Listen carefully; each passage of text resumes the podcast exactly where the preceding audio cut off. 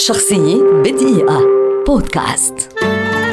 مايكل جوردن هو لاعب كرة سلة أمريكي سابق. ولد عام 1963 ويعتبر أحد أفضل اللاعبين في تاريخ كرة السلة إن لم يكن أفضلهم على الإطلاق. أصبح جوردن أفضل رياضي في جيله وهو الذي ساعد منتخب الولايات المتحدة الأمريكية لكرة السلة على التفوق في الثمانينات والتسعينات من القرن العشرين وهو الآن أحد أعضاء إدارة فريق تشارلوت بوبكاتس لعب 15 موسما في الدوري الأمريكي لكرة السلة وكان معدل تسجيله في الموسم العادي 30 نقطة فاصل 12 في المباراة الواحدة وهو الأعلى في تاريخ الدوري الأمريكي لكرة السلة وفاز بلقب بطولة الدوري الأمريكي ستة مرات مع نادي شيكاغو بولز وقد فاز في تلك الفترة بلقب أفضل لاعب وفاز بلقب الهداف عشر مرات وكان أغلى لاعب في الدوري خمس مرات وتم اختياره ضمن فريق الدوري الأمريكي عشر مرات وفاز بلقب أفضل مدافع تسع مرات وفاز أيضا بلقب أفضل سارق للكرات في أربع مرات.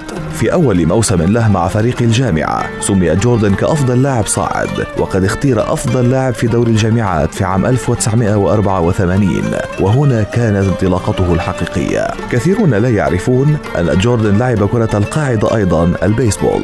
ووقع عقدا مع نادي شيكاغو وايت سوكس وقد أبلى بلاء حسنا. اعتزل مايكل جوردن كرة السلة وعاد إليها عدة مرات قبل أن يعتزل اللعب نهائيا عام 2003 ويتحول إلى أيقونة هذه اللعبة على مر التاريخ. شخصية بدقيقة.